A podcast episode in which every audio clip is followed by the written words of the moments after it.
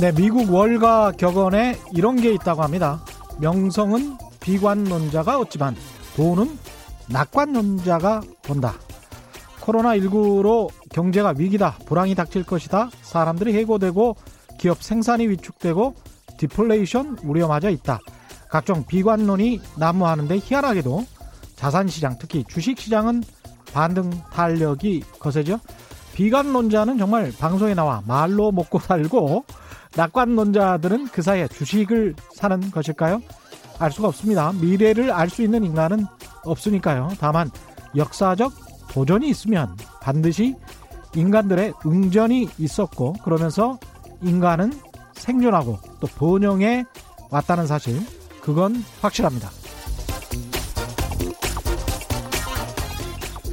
네, 안녕하십니까. 세상에 이익이 되는 방송 최경령의 경제쇼 출발합니다. 저는 진실탐사 엔터테이너 최경령입니다. 유튜브 오늘도 같이 갑시다.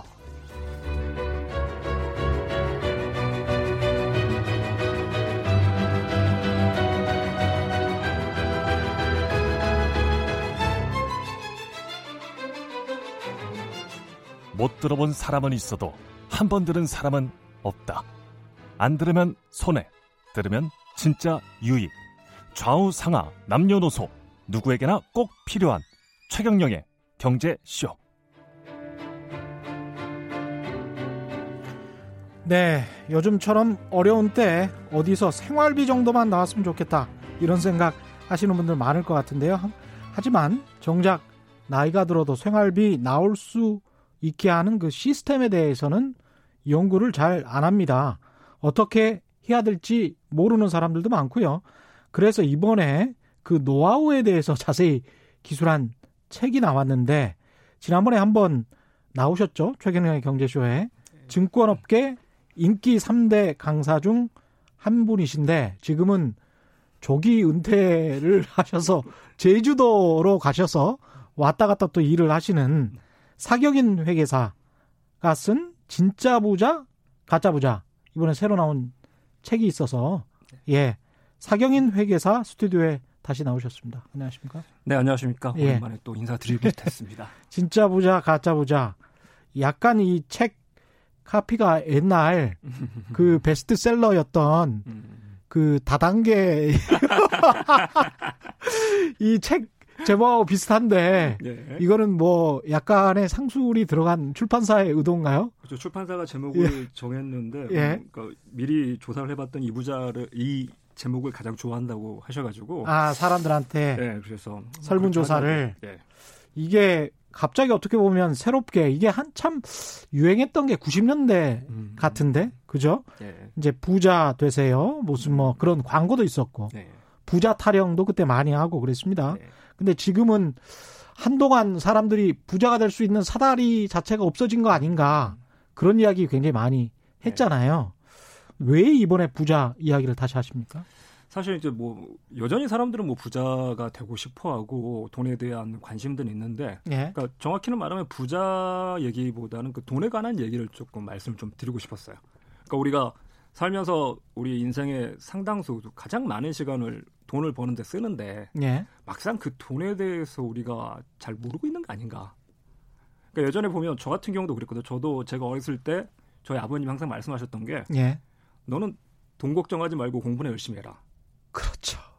그 이야기 정말 많이 들었죠. 그렇죠. 저희 예. 아버님이 공부를 하고 싶으셨는데 돈이 예. 없어가지고 못하셨기 때문에 어. 최소한 내 자식은 음. 그런 일이 없게끔 하고 싶다. 그것 때문에 저는 부모님께서 아르바이트도 아예 못하게 하셨어요. 아르바이트도? 네, 제가 아르바이트 같은 거 하려고 하면 네가 왜 돈을 벌 생각을 하냐고, 공부해야지. 음. 그래서 너는 돈 걱정하지 말고 공부나 열심히 하라고 했는데, 그래서 말 잘 듣고 공부 열심히 해서 뭐 회계사도 됐고 예. 했는데 되고 보니까 돈 걱정이 되더라고. 아니, 회계사면 돈 많이 버는 직업인데 돈 걱정을 하게 됩니까? 그게 중이 예. 그 제머리 못 깎는다고 그래야 되나? 예. 그러니까 남의 돈은 제가 뭐 관리도 하고 컨설팅도 하고 기업이 부자 되는 방법도 이렇게 얘기를 하는데, 예. 막상 저는 회계사 생활을 수년 했는데도 음. 돈에 있어서 그렇게 자유롭지 못하고 항상 조금 부족함을 느끼고 힘들었었어요. 그렇죠. 사실은 저도 이제 주변에 공부 잘한 친구들이 많아서 음.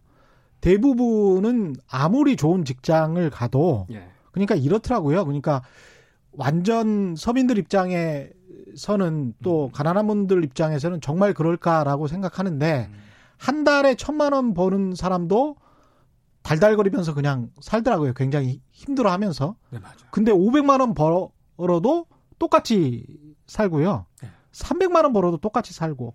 그러니까 저희가 생각을 예. 할 때는 삼백 벌던 사람이 오백 벌면 얼마나 이렇게 행복할까? 행복할까? 여유로울까? 그렇게 생각하거든요. 어디서 삼십만 원만 더 들어와줘도 참 좋을 텐데라고 생각을 하는데 막상 오백이 되면 오백이 돼서 그거 그 생활을 일, 이 년 하면 또 힘들어져요. 힘들어요, 진짜. 신기해요, 정말 돈이라는 게. 그러니까 벌면 많이 버냐 적게 버냐의 문제가 아니라 예. 이걸 관리를 하고 내가 주도권을 쥐냐 못 쥐냐의 문제가 있는 것 같습니다. 제가 관리를 보기엔, 하고 주도권을 쥐냐 못 쥐느냐. 예. 저한테 이렇게 음. 경제적인 고민을 많이 털어놓으신 분들 중에 하나가 예. 의사들이 되게 고민을 많이 하세요. 의사들이? 예. 예. 우리가 보기에는 뭐 그러니까 그냥 봉급 그 페이닥터도 아니고 음. 자기 병원을 개원해서 병원을 운영하고 있는 의사들이 수입이 꽤 되는데도 불구하고 그런 분들 사실은 말씀을 잘 안 하시지만 네. 월 못해도 지방에서 해도 한 이삼천만 원씩은 법니다. 네. 예.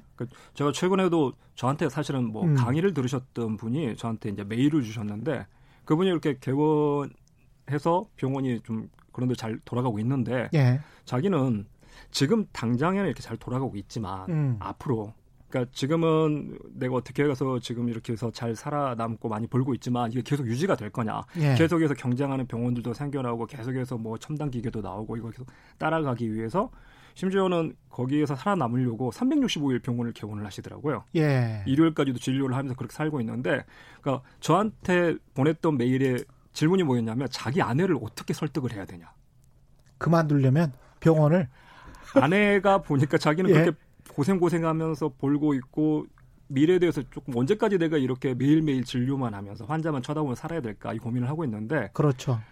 아내분은 딱 그 표현을 하셨어요. 자기 예. 소명이 음. 내가 벌어온 돈을 다 쓰는 게 자기 인생의 목표인 것 같이 느껴진다. 자기가 보기에는. 아 이거는 부부관계 상담을 해야 될 것 같은데. 돈에 대한 상담, 회계사님을 찾아가야 되는 게 아니고, 그 정신과 의사분이나 뭐 이렇게 찾아가야 될 것 같은데? 아니, 진짜 예. 근데 그런 고민 되게 많이 하시거든요. 그러니까 예. 아무리 많이 벌어도 그걸 그만큼 써버리고, 그 씀씀이가 그렇게 높아지면, 음. 이게 남는 게 없기 때문에, 그 기업도 마찬가지다. 매출이 아무리 많이 나와도, 그렇죠. 비용을 많이 써버리면, 이익이 음. 안 남으면 이게 의미가 없듯이, 아무리 많이 벌어도 음. 그걸 통제를 못하고, 이게 모아가고, 거기에서 뭔가, 쉽게 말하면 뭐가 쌓여야 되냐면 내가 병원에서 진료를 하지 않더라도 그렇죠. 나한테 수익이 들어올 수 있는 시스템을 만들어야 되는데 그게 안 만들어진 상태에서 계속 쓰는 거죠. 예, 그게 이제 누구나 다 원하는 거고 예. 그게 잘 안 되니까 삶이 너무 팍팍하니까 그 나는 자연이다 뭐 이런 프로를 보면서 중년 남자들이 맞아요. 다 위로를 하는 거잖아요. 나, 나는 어딘가 나는 왜 여기 있는가 네. 나는 왜 돈을 벌고 있지 그. 내 삶은 어디로 갔지 다 이렇게. 근데 또 여자분들도 또 마찬가지예요. 네, 마찬가지인 것 같습니다. 아이들 다 키워놓고 보니까 이게 다 없어져 버린 거예요. 음, 인생이. 맞아요. 예. 그래서 제 또래가 되면 저도 이제, 이제 나이가 사십 중반 정도 되니까 이때쯤 그 생각을 가장 많이 하는 거예요. 그렇습니다. 예. 여태까지 내가 뭘 위해서 살았고 근데 그 고생을 했는데 막상 그렇게 많이 벌고 있으면 뭔가 쌓여있고 이제는 뭐 안정감을 느낄 수 있고 이제 뭐 조금 기대가 되는 노후를 기대를 예. 할 줄 알았는데 전혀 그렇지 않은 거죠. 그렇죠. 그렇다고 다 뭐 자연으로 가서 집 짓고 네. 살 수는 없는 노릇이고 이제 진짜 부자와 가짜 부자라는 이 책 제목이 진짜 부자가 있고 그럼 가짜 부자가 있다 뭐 이런 의미잖아요. 예, 그 부자의 기준을 다시 한번 좀 생각을 해볼 필요가 있다고 생각이 들더라고요. 예. 그러니까 뭐냐면 우리가 이제 부자의 기준이 뭐냐. 음. 대부분 제시를 하는 건 재산의 크기거든요. 그렇습니다. 얼마가 있으면 부자라고 생각하냐 이렇게 설문도 하고 그 설문을 취합해봤더니 우리나라 사람들은 어느 정도를 가지고 있으면 부자라고 생각하더라. 그 액수가 계속 늘어나요. 그렇죠. 인플레이션만큼 늘어나면 좋겠는데 그건 뭐 십억, 이십억 단위로 늘어납니다. 과거에 제가 케이비국민은행 지금도 나오잖아요. 부자 네, 보고서 네. 계속 그것을 한 십여 년 이상 음. 쭉 보면 과거에는 한 이십억 정도였어요. 네. 이십억이면 부자라고 생각한다. 음. 그게 한 십 년 전이에요. 삼십억, 오십억 이렇게 막 십억 단위로 늘어나요. 끝이 없는 것 같아요. 예, 끝이 없어요. 그러니까 욕망이. 사람들의 인식도 그렇고 개인이 내가 진짜로 이십억을 목표로 해가지고 이십억을 모으고 나면 음. 아, 나는 이제 부자가 됐구나. 이제 좀 편히 살 수 있고 만족스러운 삶을 살 수 있겠구나라고 생각이 안 드는 게 그렇죠. 이십억 정도 벌면 그 가격을 가지고 살 수 있는 집을 사고 음. 그럼 그 동네 가서 보면 예. 그 동네에 사는 사람들 이십억 가지고 아파트를 살 수 있는 사람들은 최소 이십억이 있는 사람들이라서 근데 그 이십억 이 있는 아파트가 내 재산의 전부다. 그러면 그 동네에서, 그러면 그 동네에서 가장 가난한 그렇죠. 사람이죠. 제일 예. 가난한 사람이 되고 예. 삶에 대한 만족도가 떨어지고, 떨어지고 주변에는 삼십억, 사십억이 보이니까 그렇죠. 다시 삼십억, 사십억을 향해서 달려가고 그다음 다시 또 오십억. 이게 끝이 없이 돌아가는 것 같아요. 그래서 아.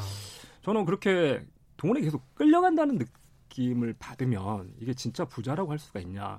그래서 단절하고 어느 정도 네. 단절하고 그래서 제주도로 가신 거군요. 다시 잡아야 될 것 같아요. 기준을 다시 잡아야 된다. 네. 예. 그래서 제가 뭐 주변을 보더라도 예전에 음. 뭐 그런 사람도 있었거든요. 그러니까 저희 제가 대학교 때 빈대떡 예. 팔던 할머님이 계세요. 예. 대학교 앞에서 시장에서 빈대떡을 파셨는데 그 집이 음. 되게 유명해지고 이렇게 장사도 잘 돼가지고 나중에 그 할머님이 옮기셨어요. 그러니까 그 장소를 원래 이제 시장통에서 놓고 하다가 음. 건물 일 층으로 옮겼는데 들리는 소문에 가면 그 건물이 그 할머니 건물이라고. 아. 소위 말해서 빈대떡 팔아가지고 건물을 올리셨거든요. 근데 건물주인데 계속 장사를 하시고. 근데 전혀 부럽지가 않아요. 그러니까 지금도 그냥 하루 열두 시간 가까이 빈대떡 부치고 계시거든요. 지금도? 네. 그 당시에도 할머니셨는데 제가 대학생 때 할머니셨는데 지금 거의 중조할머니가 되셨는데도 그게 정말 좋아서 하시는 건가 보네요? 그게 진짜 나는 이렇게 맛있는 빈대떡을 해서 많은 사람한테 먹일 수 있고 내가 음. 일할 수 있는 게 나는 행복해 해서 하시면 좋겠는데 음. 가서 얼굴 표정이나 뵈면 음. 그렇지 않은 것 같아요. 아. 되게 하기 싫은데 억지로 하고 계시는 그러면 표정이. 안 되죠. 그러면 행복하지 않죠. 무슨 예. 생각이 드냐면 그 나이에 계속 나가서 장사를 하면 하루에 음. 얼마씩 보니까 음. 놀면 뭐해. 벌어야지. 놀면 뭐해? 노느니 가게 열고 빈대떡 부치면 또 버니까. 아니 벌면 뭐해요? 써야지. 그게 맞아. 아니 쓸 시간이 없어요. 너무 벌기만 하면. 전혀 부럽지 않은 부자고 그게 진짜 우리가 되고 싶어하는 부자냐? 저는 분명히 그분은 건물 주고 재산은 우리가 부러워하는 부자라는 기준을 넘어섰다고 생각하지만 예. 그 삶이 우리가 음. 진짜 살고 싶어하는 삶은 아닌 것 같고. 그렇죠. 저도 그렇게 살고 싶지는 않은데 주변에 은근히 그런 사람들이 되게 많은 것 같아요. 그 회계사 직종을 하시면서도 그런 분들이 옆에 많았겠습니다. 사실은 고연봉 직종이고 그래서. 그나마, 근데 일에 네. 치여서 사는. 그렇죠. 그러니까 저희가 회계법을 나왔던 이유 중에 하나는 뭐냐면 제가 이제 뭐 밑에 주니어일 때 직급이 낮았을 때 뭐 네. 야근을 하고 고생을 하고 많이 일은 했지만 저희 선배들 위에 임원들이 제가 일할 때 집에 가서 놀았으면 좋겠어요. 그렇죠. 그, 그런 네. 어떤 롤 모델이 있어야지. 그러니까 다른 친구들은 예. 약간 뭐냐면 자기는 이모는 놀고 우리만 일을 부려먹는다고 그러는데 예. 저는 차라리 위에 예. 선배들이 놀고 우리만 부려먹었으면 좋겠는데 나도 언젠가는 놀게 될 그렇죠. 거니까. 그렇죠. 나도 여기 단계만 넘어서면 나중에 저렇게 편하게 조금 지낼 수 있을 것 같으니까. 어. 근데 제가 야근할 때 그분들도 같이 야근하고 계시고 더 큰 예. 고민을 하고 계시고 예. 머리가 더 빠지시고 이러고 있거든요. 아, 제 이야기 하는 것 같아요. 오늘 제 야근입니다. 국제부 야근. 예. 예. 십 년 뒤, 이십 년 뒤 미래가 저렇게 될 거라는 걸 생각을 하니까 별로 음. 그 조직 안에서 계속 있고 싶지가 않더라고요. 그러면 조직에 회의가 들죠. 네. 예. 그러니까 그때도 그랬어요. 저희, 저희가 막 야근을 한 이유가 뭐 때문이었냐면 음. 저희 임원분 아들이 음. 유학을 가 있어가지고 예. 그 아들 유학비 때문에 우리가 야근을 한다는 소문이. 불행합니다. 그렇게 되면 그죠? 사실 그 임원분도 기러기 아빠 돼가지고 매일매일 야근하는 이유가 집에 예. 가봐자 아무도 없기 때문에 음. 우리랑 있으려고 야근을 한다는 얘기가 있을 정도로 예. 그렇게 돌아가고 있으면 사실 부럽지가 않고 회계사들도 그러니까 그렇게 돌아가면 그건 진짜 부자라고 제가 보기에는 힘든 것 같았습니다. 그러면 어떤 생각에 전환을 하게 된 계기 같은 게 있었나요? 그러니까 저도 제가 이렇게 일을 하다가 그때 이제 저 아내를 만나가지고 연애를 할 때인데 예. 한 번은 무슨 일이 있었냐면 저희 아내가 저희 사무실 앞에 찾아왔어요. 깜짝 놀래켜준다고 퇴근 시간 맞춰가지고 음. 얼굴 본다고 찾아왔는데 아 아이가 좀 어리죠? 예. 아 좀 늦게, 늦게 결혼하셨어. 예. 예. 그때 저희 와이프 그때 결혼하기 전인데 음. 그 여자친구였는데 찾아왔는데 찾아온 걸 알고는 있었는데 제가 지금 팀원들하고 같이 프로젝트를 하고 있어가지고 예. 일어날 수가 없는 거예요. 팀장한테 어. 퇴근을 하고 만나러 가고 싶은데 예. 나중에 들어봤더니 저희 그 당시에 여자친구 와이프가 음. 오기가 생겨가지고 기다렸다고 하는데 새벽 한 시까지 일이 안 끝나가지고 아이고. 그래서 일곱 시에 커피숍에 있다가 근처에 한 시까지 책 읽으면서 기다리다가 결국에는 제가 어떻게 나갔냐면 한 시에 예. 그때 팀장한테 거짓말로 어머님이 갑자기 욕실에서 넘어지셨다. 아니 새벽 한 시에 나가는데도 거짓말을 해야 돼요? 그래가지고 지금 빨리 응급실로 가봐야 될 것 같다 말씀을 드리고 예. 나오는데 팀장이 저한테 그러더라고요. 예. 뭐 어머님이 다치셨으니까 어쩔 수 없이 대신에 예. 내일 아침에 여섯 시까지 나와라. 오늘 일찍 갔으니까 이러면서.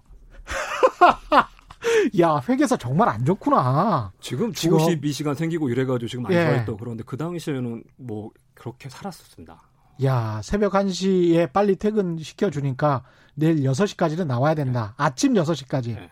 근데 돈이 모이긴 해요.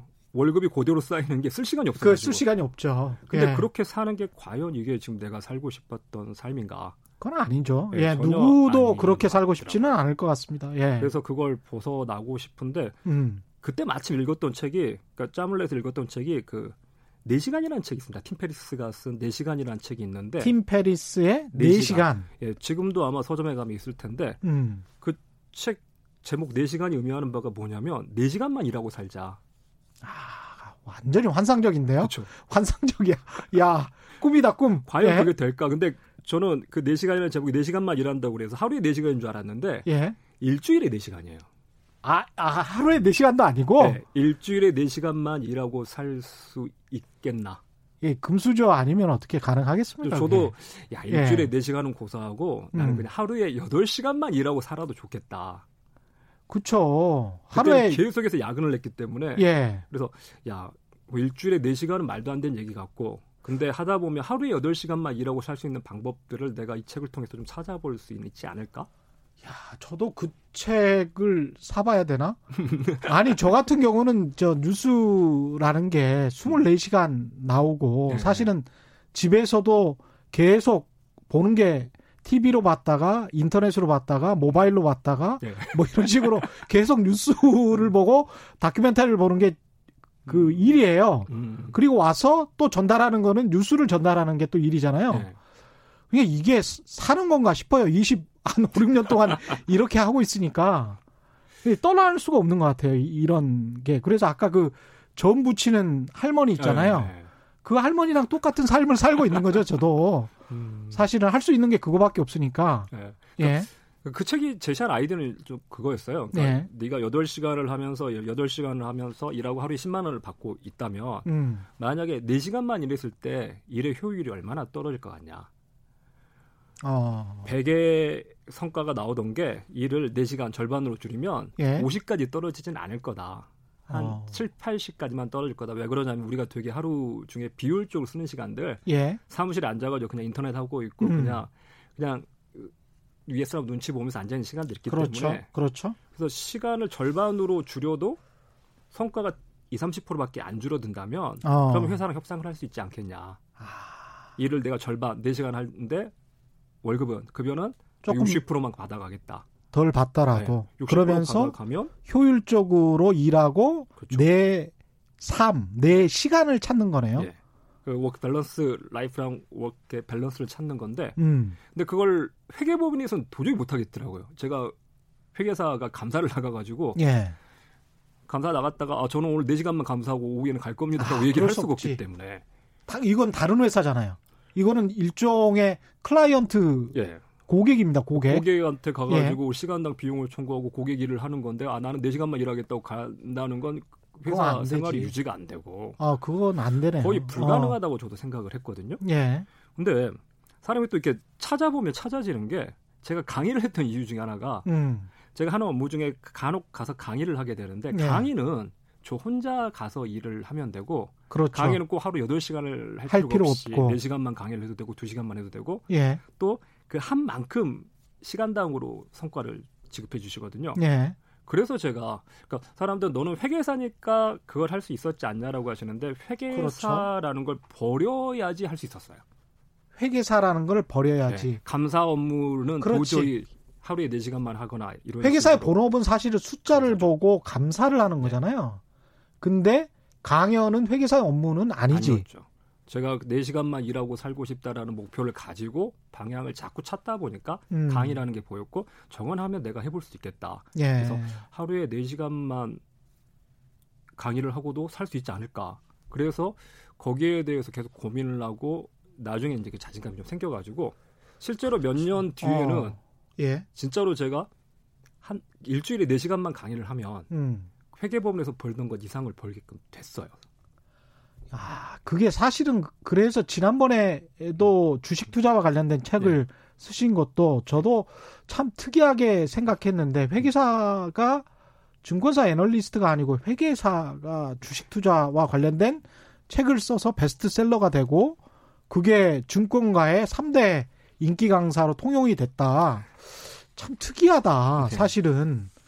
그러고 보니까 전혀 마켓이 다르네요. 예, 그러니까 시장이. 제가 특히 뭐 증권사 강의를 음. 많이 하게 됐던 이유도 증권사는 돈을 다루고 있기 때문에 거기에 대해서 예를 들어서 뭐 일반 회사들은 뭐 강사료, 강의료로 쓸 수 있는 한도가 정해져 있는 경우들이 많은데 예. 증권사는 이건 의미 있는 강의고 진짜 들을 만한 강의다 그러면 그 위에 제한이 없이 좀 높은 금액을 지급을 해주거든요.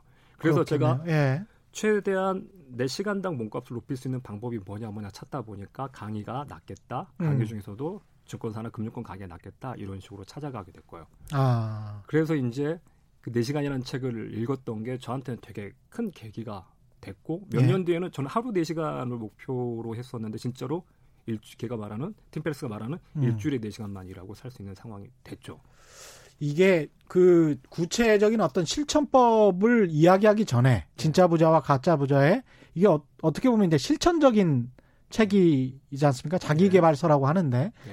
그런 이야기를 하기 전에 진정한 어떤 의도, 철학 이거를 충분히 이해를 하고 넘어가셔야 네. 또 같이 그 실천도 따라할 수 있기 때문에 이런 말씀을 쭉 드렸던 거고요. 구체적인 실전법을 이 진짜 부자 가짜 부자라는 책에 좀 담은 거잖아요. 예, 그렇죠. 그러니까 저만 해서 성공한 방법이 아니라 음. 누구라도 성공을 할 수 있는 방법들이 좀 있지 않을까. 예. 그러니까 이게 제가 사실 이 책을 썼던 이유 중 하나는 제가 아까 말씀드렸던 저희 아버지는 저한테 너는 돈 걱정하지 말라고 공부나 열심히 하라고 그랬는데 예. 저는 저희 아들들한테 이제 뭐 두 살, 여섯 살, 뭐 십오 개월째 기어 다니겠지만 그 아이들한테는 돈 공부를 시키고 싶어요. 아. 근데 제가 불러다 앉혀놓고 말을 하면 그렇게 뭐 아빠가 얘기하는데 잔소리 들릴 것 같고 예. 나중에 언젠가 얘들이 커가지고 책을 읽게 되면 내가 쓴 이 책을 몇 년 뒤라도 좀 읽어봤으면 좋겠다. 어느 예. 시기가 될지 모르겠지만 예. 그래서 진짜 왜 돈에 대해서 공부를 해야 되고 음. 왜 많은 책을 읽고 또 그 경제적으로 자유를 얻는다는 게 인생에 있어서 어떤 의미인지. 아, 그럼요. 굉장히 중요하죠. 사실은 예. 우리가 경제적 자유가 없어가지고 여러 가지 제약들을 받는 게 너무 많잖아요. 그렇습니다. 예. 그러니까 돈을 벌기 위해서 많은 것들을 희생해야 되고 하고 싶지 그렇습니다. 않은 것들을 해야 되는 것도 많고. 예. 그래서 가장 먼저 우선시해야 될 건 음. 어쩔 수 없이 우리가 뭐 어쨌거나 지금 우리가 자본주의 사회에서 살고 있고 예. 거기에 대한 제약을 받을 거라면 음. 거기에서 주도권을 내가 쥐었으면 좋겠어요. 맞습니다. 전적으로 동의합니다. 돈에 대해서 우리가 뭐 더럽게 생각한다거나 예. 절대 그럴 필요는 없어요. 다만 불법적인 방법으로 그렇죠. 돈을 벌지만 않는다면 예. 돈처럼 귀한 게 어디 있습니까? 귀하게 벌고 또 귀하게 쓰면 되는 거죠. 예. 예. 그래서 저희 아들이 실천할 수 있을 방법. 저희 아들은 뭐 지금 우리 저는 뭐 회계사가 됐고 뭐 한때 뭐 강의도 해서 높은 소득을 얻었지만 저희 아이는 뭐 평범한 삶을 살아갈 수도 있으니까 예. 그 안에서도 누구라도 좀 할 수 있는 방법을 어떻게든 분명히 좀 쉽지는 않습니다. 쉽지는 음. 않지만 방법은 있더라고요. 예. 그 방법을 한번 소개시켜드리고 실천할 예. 수 있도록 조금 이거 워크업이나 이런 것도 만들어가지고 실제 음. 한번 도전을 좀 해보셨으면 하는 생각에서 좀 책을 썼습니다. 일단은 이제 부자 방정식이라고 예. 불러야 될 것 같은데 예. 그 이야기를 하기 전에 예. 문자들이 좀 많이 와서요. 음. 일단 소개해드리겠습니다. H. 웨인 리님. 근데 강의는 네 시간이라지만 준비하는 시간도 꽤 필요하지 않으신지. 예. 역시 최경령의 경제쇼. 예. 청취자 여러분들 날카로워요. 엠씨를 닮았어 그냥. 예. 맞습니다. 예. 근데 그게 인프라가 쌓이면 예. 그러니까 처음에는 네 시간 강의를 준비하기 위해서 뭐 사 일이 걸리기도 하고 예. 네 시간 강의를 처음에 뭐 사 주가 걸렸어요 저는. 음. 사 주 한 달 동안 그 네 시간 강의를 하기 위해서 준비를 했지만 나중에는 네 시간 강의가 사 일 만에 되고 요새는 사실은 네 시간 강의를 하기 위해서 별다른 준비 없이 가기도 하죠. 워낙 이제 많은 것들이 반복되고 인프라들이 쌓였으니까. 예. 그래서 처음에는 분명히 그 인프라에 대한 투자가 좀 필요합니다. 예. 필요한데 중요한 건 뭐냐면 한번 쌓아두면 음. 어디 가지 않고 내 안에 쌓아두면 이것들을 가지고 계속 활용해서 예. 컨텐츠화시키고 무형자산화시켜가지고 그것들 가지고 자동으로 돈을 벌 수 있게끔 만드는 음. 방법들이 생기더라고요.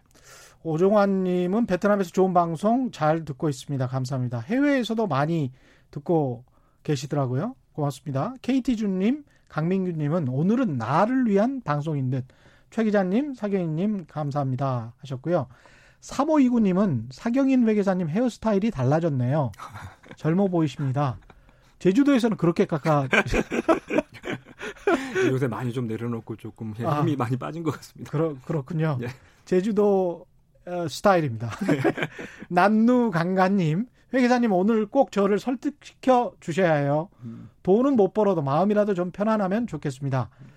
다음 주 금요일에도 연속 두 시간을 지금 방송을 하는 거거든요. 그래서 다음 주 금요일에도 꼭 들어주시면 고맙겠고요. 장호민 님은 현재 많은 젊은이들이 그런 점을 알고 있기 때문에 교사, 공무원 되려고 길을 쓰는 거죠. 예, 그런 측면이 있습니다. 맞습니다. 네. 황윤희 님, 팔십 대가 되면 개인차는 있지만 그리 돈이 많이 필요하지 않아요. 부모님 생활을 보면 그렇습니다. 지나치게 노후 준비로 스트레스 받을 필요 없어요. 이 말씀도 참 네. 예, 맞는 말씀입니다. 음. 예, 일단 부자 방정식 첫 단계는 뭘까요? 저는 그러니까 제가 뭐 회계사에서 그랬지만 예. 예전에 그 얘기가 나오거든요. 음. 제가 우리 이제 베스트셀러 중에 하나가 부자 아빠 가난한 아빠, 예. 로버트 기요사키가 쓴 책에 보면 음. 그 책에서 많이 나온 그 얘기가 나옵니다. 그러니까 부자가 되는 방법을 학교에서는 가르쳐주지 않는다. 예. 학교에서 배우는 공부는 음. 네가 부자가 되게 한 방법이 아니라 누군가를 부자로 만들어주기 위한 음. 어떤 회사의 주인을 내가 부자로 만들어주기 위해서 내가 고용돼가지고 일을 잘하는 방법들을 배우지 진짜 당신이 부자가 될 수 있는 방법들은 학교에서 잘 가르쳐주지 않는다. 근데 나왔던 얘기가 근데 학교에서 가르치는 것 중에 하나는 꼭 배우더라. 그게 뭘까요? 회계는 꼭 배워라. 회계. 장기적으로 부자가 되려면 회계는 꼭 필요한 지식이다라고 나오거든요. 우리나라 사회 교과서에 회계 있습니까? 지금 없습니다. 없죠. 네, 필수 과목으로 없고 예. 옛날에는 뭐 그 상업계 고등학교에서 뭐 북이라는 걸 그랬죠. 배웠었는데 실업고등학교, 상업 예, 상업고등학교. 예. 지금은 없는 걸로 알고 있습니다. 그렇죠. 안, 네. 저도 생각해 보니까 회계를 경영학 대학원에서 배웠는데 네. 없네. 예. 그 저도 그 당시 그 책을 읽었을 때 제가 회계사라서 아 그렇지 예. 회계가 이렇게 중요한 거라고 뿌듯했는데 음. 근데 문제는 뭐냐면 제가 회계사인데 막상 회계를 알고 있는데 부자가 되지 못했었거든요. 어. 그러니까 이게 왜 그러냐 보면 회계 역시도 학교에서 가르치는 회계가 음. 기업을 위한 회계를 가르쳐주지. 그래서 우리 회사를 위한 회계, 회사에 대해서 장부를 만드는 회계가 나오지 음. 개인에 관한 회계는 배우지도 음. 못하고 가르쳐주는 데도 없더라고요. 그렇죠. 그래서 어? 개인에 대한 회계를 좀 배우고 정립할 필요가 내 있다고 봅니다. 자신의 재산, 네. 자산, 네. 부채 여기에 관해서 명확하게 알아야 된다. 네. 지금 이동 못하고 주차장에서 대기 중인 분이 있으셔가지고요. 빨리 진행을 해야 될 것 같아요. 팔일오이님하고 노은아님, 김희경님, 김정일님이 책 제목 다시 좀 알려주세요. 제 아들에게도 꼭 들려주고 싶네요. 음. 이동 못하고 주차장에서 기다리고 있다. 예, 진짜 부자, 가짜 부자, 그죠? 네, 예, 맞습니다. 이번에만 저 쓰신 책 제목 진짜 네. 부자, 가짜 부자. 음. 일단 첫 단계는 자기가 가지고 있는 자산이 얼마냐. 그렇죠. 그러니까 내비게이션 가지고 생각을 해보시면 편하실까요? 마침 주차장 계시다 보니까. 예. 저는 이제 회계가 왜 부자가 되는데 도움이 되냐라고 하면 그러니까 내비게이션하고 비슷하게. 예. 그러니까 우리가 뭐 내비게이션이 없어도 예전에 보면 운전을 다 하고 목적지를 좀 찾아가고 그랬습니다. 물론 지금도 꼭 내비게이션이 없다고 운전을 못하는 건 아니거든요. 예. 마찬가지로 회계를 전혀 몰라도 분명히 부자가 되신 분들이 분명히 있고 또 되는 방법도 있습니다. 근데 음. 내비게이션이 있으면 목적지를 찾아가기가 훨씬 쉽듯이 회계를 알면 부자가 되는 데서 훨씬 시간을 단축하고 여러 가지 것들을 도움을 좀 받을 수 있거든요. 그렇습니다. 예. 그 방법을 어떻게 생각하시면 좋냐면 우리 내비게이션도 그렇게 작동을 하거든요. 일단은 현재 내 위치를 알아야 되고 음. 지피에스를 통해 가지고 내가 어디 있는지 알아야지 내비게이션 작동을 할 거고 예. 그다음 내 목적지를 입력할 수 있어야 되고 두 가지를 현재 위치랑 목적지를 입력하면 이제 내비게이션 경로를 찾아주는 거죠. 그렇죠. 회계도 마찬가지로 부자가덕에서 처음 제가 제시하는 부자방정식은 뭐냐면 현재 내 위치, 음. 내가 어느 정도 자산을 가지고 있고 어느 정도 부채, 어느 정도 자본을 가지고 있는지 예. 이걸 파악하는 게 좀 가장 먼저거든요. 어. 그래서 자기 자신의 재무 상태표, 자산, 부채, 자본을 쭉 음. 써가지고 내가 가지고 있는 자본, 그러니까 회사는 투자를 하기, 그러니까 투자자들의 돈을 가져와가지고 그걸로 기계도 사고 하기 때문에 자본이라고 부르거든요. 그렇죠. 돈의 근본이라고 부르는데 음. 개인 입장에서는 내가 무슨 기업을 운영하는 게 아니기 때문에 자본이라고 부르기보다 저는 그냥 순자산이라고 자산. 부릅니다. 예. 자산에서 이제 부채를 음. 빼서 음. 순자산. 예. 지금 내 순자산이 어느 정도 있는지를 파악을 하는 게 음. 막상 사람들한테 제가 지금 가지고 있는 재산이 어느 정도 되시나요? 여쭤보면 음. 뭐 좀 되게 듬성듬성 파악을 하시거든요. 그리고 이제 많은 분들이 자산하고 소득하고 헛갈리시는 분들도 있어요. 네, 심지어는. 맞습니다. 예. 그리고 그러니까 우리가 재테크의 전 출발점부터 잘못되는 경우가 많다는 게 예. 재테크의 목표를 그렇게 잡는 경우가 많거든요. 집, 예. 차 십억. 집, 차 십억. 예. 그게... 집 있고 차 있고 십억 정도 있으면 부자 아, 아니냐. 아, 부자 아니냐. 예. 어, 간단하게 들어오기는 하네요. 예, 그 예. 집, 차 십억 이렇게 잡는데 그게 무슨 문제가 있냐면 음. 그 집, 차 십억이라는 건 자산이거든요. 그렇습니다. 자산이죠. 그렇죠. 내가 가진 집과 차와 십억이라는 건 자산인데 예. 나는 무직이야. 백수야. 부채를 어떻게 고려를 하지 않고 있다는 거죠. 그렇죠. 부채도 고려하지 않고. 물론 이제 어. 사람들은 아, 빚지지 않고 빚 없이 음. 집 있고 차 있고 십억이라고 생각을 음. 하신 경우가 많은데 예. 근데 막상 집을 빚내지 않고 사는 경우가 드물거든요. 그렇습니다. 실제로 나는 빚지지 않고 집을 살 거야. 제 주변에도 있는데 음. 빚지지 않고 집을 살 거야라고 생각하는 바람에 예. 항상 집값 모을 때쯤 되면 집값 또 올라 있고 그렇죠. 모으면 또 올라 있고 예. 평생 쫓아가다 끝나는 경우가 많아요. 저 같은 경우입니다. 저 같은 경우. 저는 정말 빚지기를 싫어하기 때문에 네, 네. 어지간해서는 정말 빚을 안 지거든요. 그래서 예. 자기가 가지고 있는 자산이 정확히 뭐가 있고 예. 부채가 뭐가 있는지 그러니까 나열을 해서 예. 내 순자산이 얼마인지 파악을 하고 음. 그 순자산이 늘어나고 있는지 줄어들고 있는지 음. 그러니까 지난달보다 늘었는지 줄었는지 예. 내 목표는 또 어느 정도 순자산을 잡아야 될지 예. 나는 예를 들어서 목표를 아마 처음에는 뭐 그렇게 잡는 것도 방법입니다. 그러니까 내가 음. 살고 싶은 삶, 예. 내가 살고 싶은 삶을 살려면 어느 정도 뭐가 있어야 될 건가. 음. 그래서 저도 예전에 초기에는 그렇게 목표를 정했던 게 제가 그렇게 한번 잡아봤어요. 그러니까 꿈을 월세만 가지고도 충분히 살 수 있으려면 예. 어느 정도 되는 건물이 있어야 될까. 어, 그래서 그렇죠? 예. 그 건물이 그 네이버 부동산 들어가서 찾아봤더니 음. 지금 그 건물 매물들의 임대료가 얼마씩 나와 있는 적혀 있더라고요. 음. 그래서 오 잠깐만 이 정도 건물이면 이 정도 월세가 나온다고? 야 그러면 조금 그래도 인생에서 큰 어려움 없이 좀 살아갈 수 있지 않을까? 음. 그래서 그 매물을 살려면 돈이 얼마나 필요한가? 그 매물을 살려면 네. 예, 매물이 그렇죠. 예를 들어서 뭐 예. 십억에 나와 있는데. 음, 음. 십억 부동산 할 때는 또 내 돈만 가지고 사진 않을 테니까. 그렇죠. 뭔가 좀 부채 레버리지를 그렇죠. 좀 하죠. 거기서 예. 네이버 부동산 들어가서 찾아보면 이 건물을 살 때 어느 정도 일 금융권에서 몇 프로 금리로 어느 정도 대출이 가능한지. 음, 나와 있어요. 이 금융권은 예. 다 나와 있거든요. 예. 그래서 아 이걸 사기 위해서 십억의 건물을 사기 위해서 내 돈이 최소한 얼마는 있어야 되고. 음. 자 근데 여기서 나오는 월세에서 그러면 그 차입금에 대한 이자를 또 내야 되니까. 그렇죠. 야 조금 더 월세가 나와줘야겠구나. 음. 그래서. 조금 더 비싼 건물에서 이 정도 월세가 나오면 이 정도 이자를 내고도 나한테 얼마 정도가 남으니까 나는 생활비는 쓸 수가 있고 내가 예. 생활비 하는 데는 더 큰 걱정 안 해도 되고 나는 음. 하고 싶은 일 할 수 있겠다. 예. 그런 매물이 얼마 정도가 되는지. 예. 그래서 지금 내가 가지고 예를 들어서 그걸 음. 살려면 내 돈이 오억은 있어야 되겠더라. 예. 근데 내가 지금 가지고 있는 순자산은 자산에서 부채 뺐더니 이억이더라. 음. 그러면 삼억을 늘려가야 되는데 예. 목표 기간을 얼마로 잡을 거냐. 그렇죠. 십 년 안에 그걸 달성하고 싶다. 그러면 일 년에 삼천만 원씩 순자산이 늘어나야지 달성이 되는 거죠. 그렇게 단계적으로 목표를 정해서 예. 본인의 또 기준에 맞게 예. 본인의 순자산이 지금 얼마인지를 명확히 계산하고 난 다음에 예. 그렇게 해나가라. 예. 그러면서 내가 원하는 그 목표까지 가고 있는지 예. 아니면 거기에서 벗어나고 있는지. 음. 그 벗어나고 있다면 어떤 것들이 문제고 뭘 보완해야 될지. 음. 우리 그 피터 드러커가 예. 했던 얘기 중에 유명한 얘기 그게 있거든요. 예. 측정하지 않으면 관리할 수 없고 측정하지 않으면 관리할, 관리할 수 없고, 수 없고 예. 관리할 수 없으면 개선할 수 없다. 예. 우리가 피터 드러커는 경영학의 그렇죠. 고루 같은 예. 음.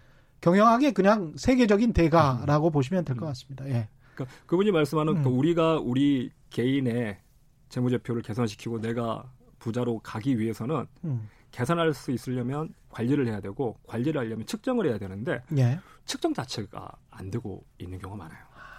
출발점이 없는 거죠 지금. 예. 그 상황에서 그냥 뭐 사야 돼요? 음. 어디에 투자해야 돼요? 음. 뭐가 좋을까? 이천이십 년에 뭐가 오를까요? 예. 이 얘기만 자꾸 하는 것 같더라고요. 어. 그래서 저는 자신의 재산 상태를 자기만 파악할 수 있거든요. 정확히 파악을 하는 게 가장 먼저. 뭐든지 주제 파악이 중요한 것 같습니다. 네. 그러니까 선거를 할 때도 본인들의 주제를 파악을 해야 음. 제대로 민심을 얻을 수 있고 음. 그리고 난 다음에 합리적으로 어프로치 다가갈 수 있는 거죠. 투자자에게 또는 투표권을 가진 유권자에게. 이게 정치고 경제고 사람의 마음을 얻고 그다음에 마케팅을 하고 돈을 벌고 이게 네. 상당히 일치해요. 맞습니다. 예. 대부분 그때 먼저 가장 먼저 이렇게 정확히 관찰하고 이해하고 현상을 음. 이해하는 게 필요하고 그렇습니다. 그 다음에 이제 거기에 대해서 계획들을 세우고 전략들을 세운 다음에 실행하는 예. 게 필요하듯이. 그러니까 본인의 주제 파악을 못하면 예. 허황된 꿈을 갖게 되거나 맞습니다. 아니면은 지나치게 본인을 과소평가해서 그냥 훨씬 더 큰 꿈을 이룰 수 있는 사람이 그냥 안주해서 살거나 이렇게 되는 경우가 많거든요. 이상한 의사결정을 하는 경우도 예. 보니까 되게 많아요. 그러니까 음. 예를 들어서 우리가 그렇게 생각하면 되게 이상하잖아요. 어떤 예. 친구가 은행 에이티엠기 가가지고 현금 서비스를 그게 뭐 수수료율 뭐 십오 퍼센트 이십 퍼센트 하는 현금 서비스를 신용카드 현금 서비스를 받아가지고 예. 그 돈을 적금에다 놓고 있으면 어. 에이티엠기에서 돈 빼와가지고 그걸 들고 창고에 가가지고 저 적금 이자율 이 퍼센트 주는 적금에 놓고 있으면 예. 누가 봐도 말이 안 되는 행동을 하고 있는 거잖아요. 그렇죠. 자기는 이십 퍼센트 가까운 이자를 지불하면서 그 돈을 왜 이 퍼센트밖에 못 받는 적금에다 집어넣고 있는지. 음. 근데 그렇게 하는 사람이 없을 거라고 생각을 하시는데 주변에 은근히 많아요. 어. 그러니까 이걸 당장에 에이티엠기에서 현금 서비스를 받아가지고 그걸 그대로 적금에 놓고 있지는 않지만 예. 본인의 재무상태표에 자산이 뭐가 있냐 쭉 적어봤더니 어? 적금이 있네? 이자 음. 이 퍼센트 주는? 예. 근데 오른쪽에 내가 갚아야 될 부채가 뭐가 있지 쭉 봤더니 어? 신용카드 현금 서비스 받은 게 있네? 예. 아니면 아 내가 할부로 물건을 구입하면서 신용카드 할부 서비스를 받았네? 음. 그렇다는 게 결국 뭐냐면 그걸 좌우에다가 왼쪽에 자산을 나열하고 오른쪽에 부채를 나열해보면 그렇죠. 결국 나는 신용카드 현금 서비스를 받아가지고 할부 음. 서비스를 받아가지고 적금에 넣은 거나 마찬가지거든요. 결국은 그렇게 되네요. 예. 예. 그러니까 이게 플러스 마이너스 제로가 돼버리네. 바로 들어가지 않아서 그렇지 예. 나열해놓고 자신을 파악을 해보면 아 내가 지금 뭘 하고 있는 건지. 음. 그래서 저는 자산을 쭉 나열한 다음에 음. 자산에다 수익률을 한번 기재를 해보시라고 말씀을 드립니다. 자산의 수익률? 예. 내가 자산이라고 적은 어. 이 항목의 수익률이 몇 프로인가? 이 주식을 샀어요. 네. 그러면 뭐 에이치티에스 홈트레이딩 시스템의 요새는 바로 그냥 수익률이 나오죠. 네. 그런 것처럼 뭐 상가건 건물이건 음. 집이건 간에 네.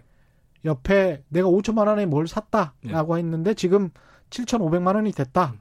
그러면 오십 퍼센트가 올랐다. 뭐 이렇게 써보라는 거죠. 네. 음. 그러니까 자기는 자산이라고 기재를 했는데 그 수익률이 몇 프로인지 계산이 안 된다? 그러면 그게 가짜 자산일 확률이 높습니다. 아... 그러니까 자산이라는 거 분명히 돈이 되는 거고 그렇죠. 그 자산을 사면서 음. 나중에 나한테 소득이나 수입이 늘어야 되거든요. 그렇죠. 그러니까 이걸 샀으니까 예금은 되게 명확하잖아요. 음. 내가 예금을 일억을 가지고 있다. 그러면 이자율이 몇 프로다 이게 딱 나오니까. 예. 근데 우리가 흔히 제가 보기엔 가장 실수하는 것 중에 하나가 자동차예요. 자동차. 예. 우리 사람들한테 제가 실제로 제가 강의를 하면서 음. 자산 내역을 한번 쭉 적어보시라고. 음. 그럼 사람들이 가장 비싼 자산 두 가지가 뭐냐고 여쭤보면 대부분 집, 집, 차 이렇게 나오거든요. 저도 그런 것 같은데요. 네. 집, 차. 그래서 제가 이제 질문을 다시 드리는 게 그래서 우리 삶이 되게 빡빡하고 힘들다. 아, 집하고 차여서. 예. 예. 그러니까 차가 자산일 거냐. 음. 그러니까 차가 자산이 되려면 자동차를 사고 나서 그 다음 달부터 내 소위 말하는 손익계산서에 수익이 늘어야 되거든요. 그렇지는 않죠. 그렇죠. 오히려 비용만 늘고 있죠. 그렇죠. 예. 이 자동차를 사면 내가 수입이 늘어나는 게 아니라 뭐 예. 예금, 은행 예금은 넣으면 그 다음 달부터 이자가 수입이 뭐 예. 삼 개월 한 번씩 들어오지만 음. 자동차는 사면 수입이 늘어나는 게 아니라 지출이 늘어나거든요.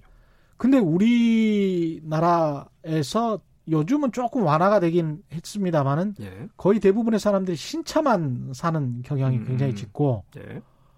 외국 같은 경우에 미국은 정말 중고차를 많이 어, 사거든요. 맞습니다. 근데 중고차를 사서 뭐 한 백만 원 정도로 해서 개조를 해요. 본인 스타일로 개조를 잘 해서 네. 그걸 거의 비슷한 가격이나 더 높은 가격에 어. 팔기도 합니다. 그러니까 이게 그 굉장히 카테크? 예. 뭘 사도 자동차를 네. 사도 아까 말씀하신 그런 자산 개념을 굉장히 네. 좀 생각을 하는 거죠. 그냥 중고차가 가령 제일 쌀 때가 뭐 한 뭐 한 삼 년 정도 된 한 네. 삼만 킬로에서 오만 킬로 된 차들 그때쯤. 그때가 굉장히 싸거든요. 음. 그러면서도 굉장히 길게 탈 수 있고 음. 그런 식으로 합리적 선택을 해서 소비를 하는 경향이 없고 네. 새 차부터 사는 경향이 있어요. 그런 것 같아요. 그러니까 예. 뭔가 좀 과시하는 것도 있는 것 같고 음. 그래도 이 정도 됐으니까 이 정도 우리는 뭐 그 연봉하고 자동차 이, 이 정도 연봉이면 어느 정도 차를 살 수 있는지를 예. 자기가 자기 자신의 재무 상태를 가지고 판단하는 게 아니라 음. 인터넷에서 찾아보죠. 아 연봉 이 정도 받으면 이 정도 급을 사야 될 수 있고 이 정도 받으면 이 정도 그 막 표로 나와 있고 막 이러거든요. 아. 아, 맞습니다. 김 차장이 땡땡땡을 예. 샀다는데 나는 땡땡땡을 더 사야지 뭐 음. 이런 예. 근데 그러니까 그게 자동차가 과... 자동차라는 거 사실 사고 나면 어. 그 다음 달부터 지출이 더 늘어나고 음. 더 비싼 차를 사면 유지비가 더 많이 들어가는 항목이거든요. 그렇습니다. 예. 근데 이거 기업은 자동차가 자산으로 들어갈 수 있어요. 그리고 그게 비용 처리가 또 되지 않습니까? 기업은 그걸 예. 가지고 그 자동차를 가지고 물건을 배달하고 이러면서 실제로 그걸 돈을 버는데 쓰니까. 그러네. 그러네. 근데 예. 우리 입장에서 자동차 진짜 자산이 되려면 내가 자동차를 샀을 때 고급차를 음. 샀을 때 회사가 나한테 월급을 더 준다거나 이래야 되거든요. 아니면은 내가 뭔가 효율적으로 일을 더 할 수 있도록 꼭 예. 필요한 예. 그런 경우여야 되죠. 그러니까 내가 차를 예. 사가지고 내가 오히려 뭐 대중교통비를 줄이고 여러 가지 더 손익 경사가 나아졌어. 수입이 음. 더 나아졌어라고 얘기를 하려면 뭘 해봐야 되냐면 자기가 적어봤어야 돼요. 예. 근데 실제로 대부분 적어보면 자동차를 사고 나서 현금이 더 나빠집니다. 어. 그래서 이건 제가 보기엔 자동차는 자산이 아닌데 음. 이걸 자산이라고 생각하고 기재를 하니까 힘든 것 같아요. 그렇습니다. 저도 십 년째 지금 차를 타고 있는데 왔다 갔다 출퇴근은 지하철로 하거든요. 저도 지금 예. 제 차가 십삼 년 됐고 예. 십삼만 킬로 정도 탔거든요. 예. 그러니까 저희 와이프가 막 창피하다고 회사 예전에 저희 와이프 임신했을 때 제가 와이프를 이렇게 바래다 줬는데 예. 그때 꼭 퇴근 시간에 맞춰서 데리러 가면 회사 창피하다고. 정문 앞에 세우지 말고 예. 골목에서 세워놓고 기다리라고 막 이러는데 근데 제가 그러니까 차가 자산이 아니라고 그냥 말씀드릴 수 있는 예, 특히 이유는 특히 외국계 회사들이 약간 그런 문화가 있어요. 네. 예, 자동차 가지고 어떤 개인의 인격을 평가하는 듯한 그런 문화가 좀 있죠. 외국계 회사들이. 그러니까 예. 저는 자동차를 십삼 년을 탄 대신 음. 그게 조그만 아파트가 한 채 생겼어요. 어. 그러니까 예전에 예. 저도 이제 차를 예. 원래 중고차를 사가지고 한 사, 오 년 타다가 바꿔야지라고 생각을 하고 있었는데 음. 그때쯤 사, 오 년쯤 돼가지고 마침 어떤 비상장 회사에 투자할 수 있는 기회가 좀 생겼거든요. 예. 근데 이 비상장 회사 투자라는 게 잘못되면 뭐 상장이 안 되고 그러면 아예 모든 돈을 또 날릴 수도 있고 예. 잘 되면 괜찮은데 잘 안 되면 뭐 다 없어질 수 있는 좀 음. 리스크가 있는데 예. 근데 한번 해보고 싶긴 하더라고요. 그 투자 음. 자체가 이제 기회가 생겨가지고 여러 가지를 검토를 해봤는데 뭐 위험하긴 하지만 그래도 음. 잘하면 큰 걸 기대를 해볼 수가 있을 것 같아가지고 예. 그래서 제가 저희 와이프한테 가서 설득을 했던 게 이게 잘하면 대박이 날 투자긴 한데 음. 근데 잘못하면 이건 다 날릴 수 있다. 음.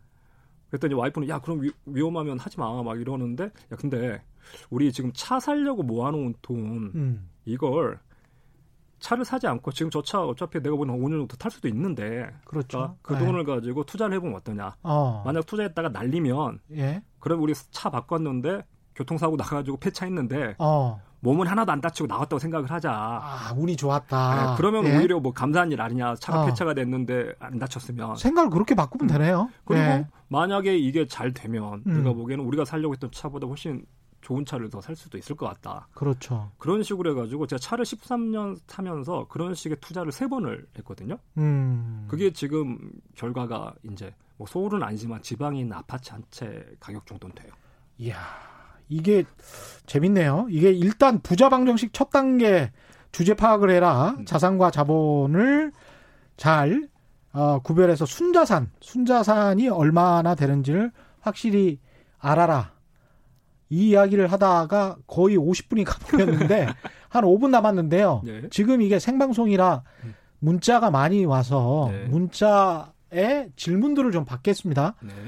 칠구이이 님, 이번에 적금 타서 많이 망설이다가 우선 빚을 갚았는데 음. 잘한 겁니까? 이렇게 그러니까 본인이 가지고 계신 수익률, 아까 적어보라고 말씀드렸는데 네.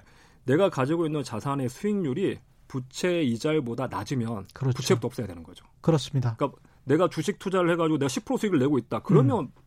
삼 퍼센트, 사 퍼센트짜리 부채를 갚을 필요가 없겠지만 십 퍼센트가 이제 개런티가 되는 건 아니죠. 그렇죠. 예, 보장되는 건 아닙니다. 예. 내가 예금해가지고 일, 음. 이 퍼센트밖에 적금해가지고 일, 이 퍼센트밖에 수익을 못 내고 있었다면 그러면 음. 부채를 먼저, 부채의 이자율이 훨씬 높으면 갚는 게 그렇죠. 맞는 거죠. 예, 오구구 하나님, 자산 관리에 계속 실패만 해온 중년 백수들에게 해주고 싶은 말씀이 있으신가요? 그러니까 공부를 하시는 것밖에 없는 것 같아요. 그러니까 저희가 공부를 해라. 시중에 예. 제 책, 제 책을 꼭 사라는 게 아니라 많은 좋은 책들이 있거든요. 음. 저도 제가 회계사였지만 부자로 살지 못하다가 지금 이 단계까지 온 건 저는 책이 가장 큰 많은 도움이 됐습니다. 그래서 음. 제가 제 책에다가도 다른 책들을 되도록 많이 소개를 시켜드리려고 아까 네 시간이라는 책도 말씀드렸고 부자 아빠, 가난한 아빠도 말씀드렸지만 진짜 좋은 책들을 보고 저는 거기서 약간 답을 찾았어요. 학교에서 가르쳐주지 않기 때문에 책에서 답을 찾았습니다. 저도 전적으로 동감합니다. 주식 관련 책만 저도 한 백 권 정도, 한국에서만 한 백 권 정도 읽었다는 거. 예. 더님 같은 경우는 돈 버는 건 운칠기삼입니다. 이렇게 말씀하셨는데 네. 이렇게 생각하실 수도 있습니다만 운칠기삼의 기가 조금 필요할 수도 있습니다. 그러니까 예. 운이 분명히 영역이 큽니다. 제가, 그렇죠. 저는 항상 그걸 예. 운의 영역이 크고 저도 저는 제가 되게 운이 좋았다고 생각을 하는데 예. 근데 제가 그 운을 키우기 위해서 뭔가 할 수 있는 게 없잖아요. 그렇습니다. 우리는 예. 그 말씀하신 대로 그 삶을 예. 어떻게 키울 거냐. 예. 삶을 키우다 보면 칠이라는 운이 와주기도 하니까. 맞습니다. 예. 그래서 그 칠이라는 운이 올 때까지 버틸 수 있으려면 삼이라는 예. 길을 계속 갈고 닦아야 될 것 같습니다. 두드려라 열릴 것이다. 그런데 두드리지도 않아요. 예. 두드리는 방법도 몰라. 음. 이러면 운도 안 와요. 예. 예. 그래서 기가 먼저 필요합니다. 예. 그러면 운이 따라올 수도 있겠죠. 마다나님, 매달 일 회 월초에 총자산, 부채, 순자산 체크하고 있어요. 오. 어우 훌륭하시네. 오. 체크한 지 십 년도 넘었는데 뒤에가 반전입니다. 별로 늘지가 않네요. 네. 예. 어떻게 좀 찾을, 예, 어떻게 해야 되지? 쳐야 돼요. 그러니까 음. 그 둘 중에 하나거든요. 음. 그러니까 순자산이 늘어나지 않는다는 건 수입이 부족하거나 비용이 많거나. 예. 그러니까 수익하고 비용의 차이만큼 이익만큼 순자산이 계속 늘어야 되는데 음. 수입이 좀 지금 생활하시는 것에 비해서 부족하거나 아니면 지출이 좀 많다는 거거든요. 예. 어떻게든 그걸 그러니까. 제가 보기에는 첫 번째 수익을 늘릴 수 있으면 좋겠어요. 수익을 늘릴 수 있으면 음, 좋겠지만 좋겠다. 쉽진 않을 거예요 분명히. 음. 그러니까 수익을 늘리는 게 좋은 게 수익을 늘리면 재밌거든요 사람. 예. 내가 소득이 늘어나고 수입이 늘어나는 거. 음. 근데 그게 쉽지 않기 때문에 어쩔 수 없이 비용을 줄이라고 말씀을 드리는 겁니다. 어. 그러니까 비용을 줄이는 게 쉽지는 않지만 분명히 저도 예전에 와이프랑 같이 이걸 줄이기 위해서 많은 노력을 해봤는데 진짜 줄이기 힘들다는 거. 예. 안주로 드는데도 불구하고 줄여야 하는 게 그렇지 않으면 미래가 답이 안 나오거든요. 그 음. 말씀하신 대로 개선이 되지 않고 있다는 건 예. 측정은 했는데 관리가 안 되는 거고 관리를 하지 못하면 개선이 안 되니까 그렇죠. 그 부분에 대한 고민을 아마 다음 주에 음. 제가 말씀을 좀 드리겠지만 그 부분에 고민이 필요합니다. 다음 주에 사실은 지금 첫 번째 부자방정식 주제 파악 이후에 이제 두 번째 부자 방정식 해서 부자 방정식은 몇 개나 있습니까? 지금 저는 간단히 말씀을 드리면 세 가지를 말씀을 드립니다. 예, 세 가지. 네, 첫 번째 말씀드렸고 나머지 두 가지가. 두 가지가 있네요. 예. 우리가 아까 빚 이야기 잠깐 했었는데 아 시간이 거의 다 돼서 일단은 사경인 회계사님이 다음 주 금요일에도 나오신다. 이 이야기를 계속 드리고요. 사경인 회계사님의 책이 진짜 부자 가짜 부자 하루에 다섯 권씩 일주일에 일주일 동안 선물로 드리겠습니다. 예, 문자 주신 분 중 저희가 선정해서 홈페이지에 올려놓을 테니까요. 일단은 여러 가지 재밌는 문자 그리고 질문들 던져주시면 좋을 것 같고요. 협찬은 사경인 회계사님이 해주셨습니다. 예. 예, 고맙습니다. 오늘 저희가 준비한 내용 여기까지고요. 다음 주 금요일에 뵙겠습니다. 예, 네. 고맙습니다. 감사합니다. 예, 지금까지 세상에 이익이 되는 방송 최경령의 경제쇼였습니다. 고맙습니다.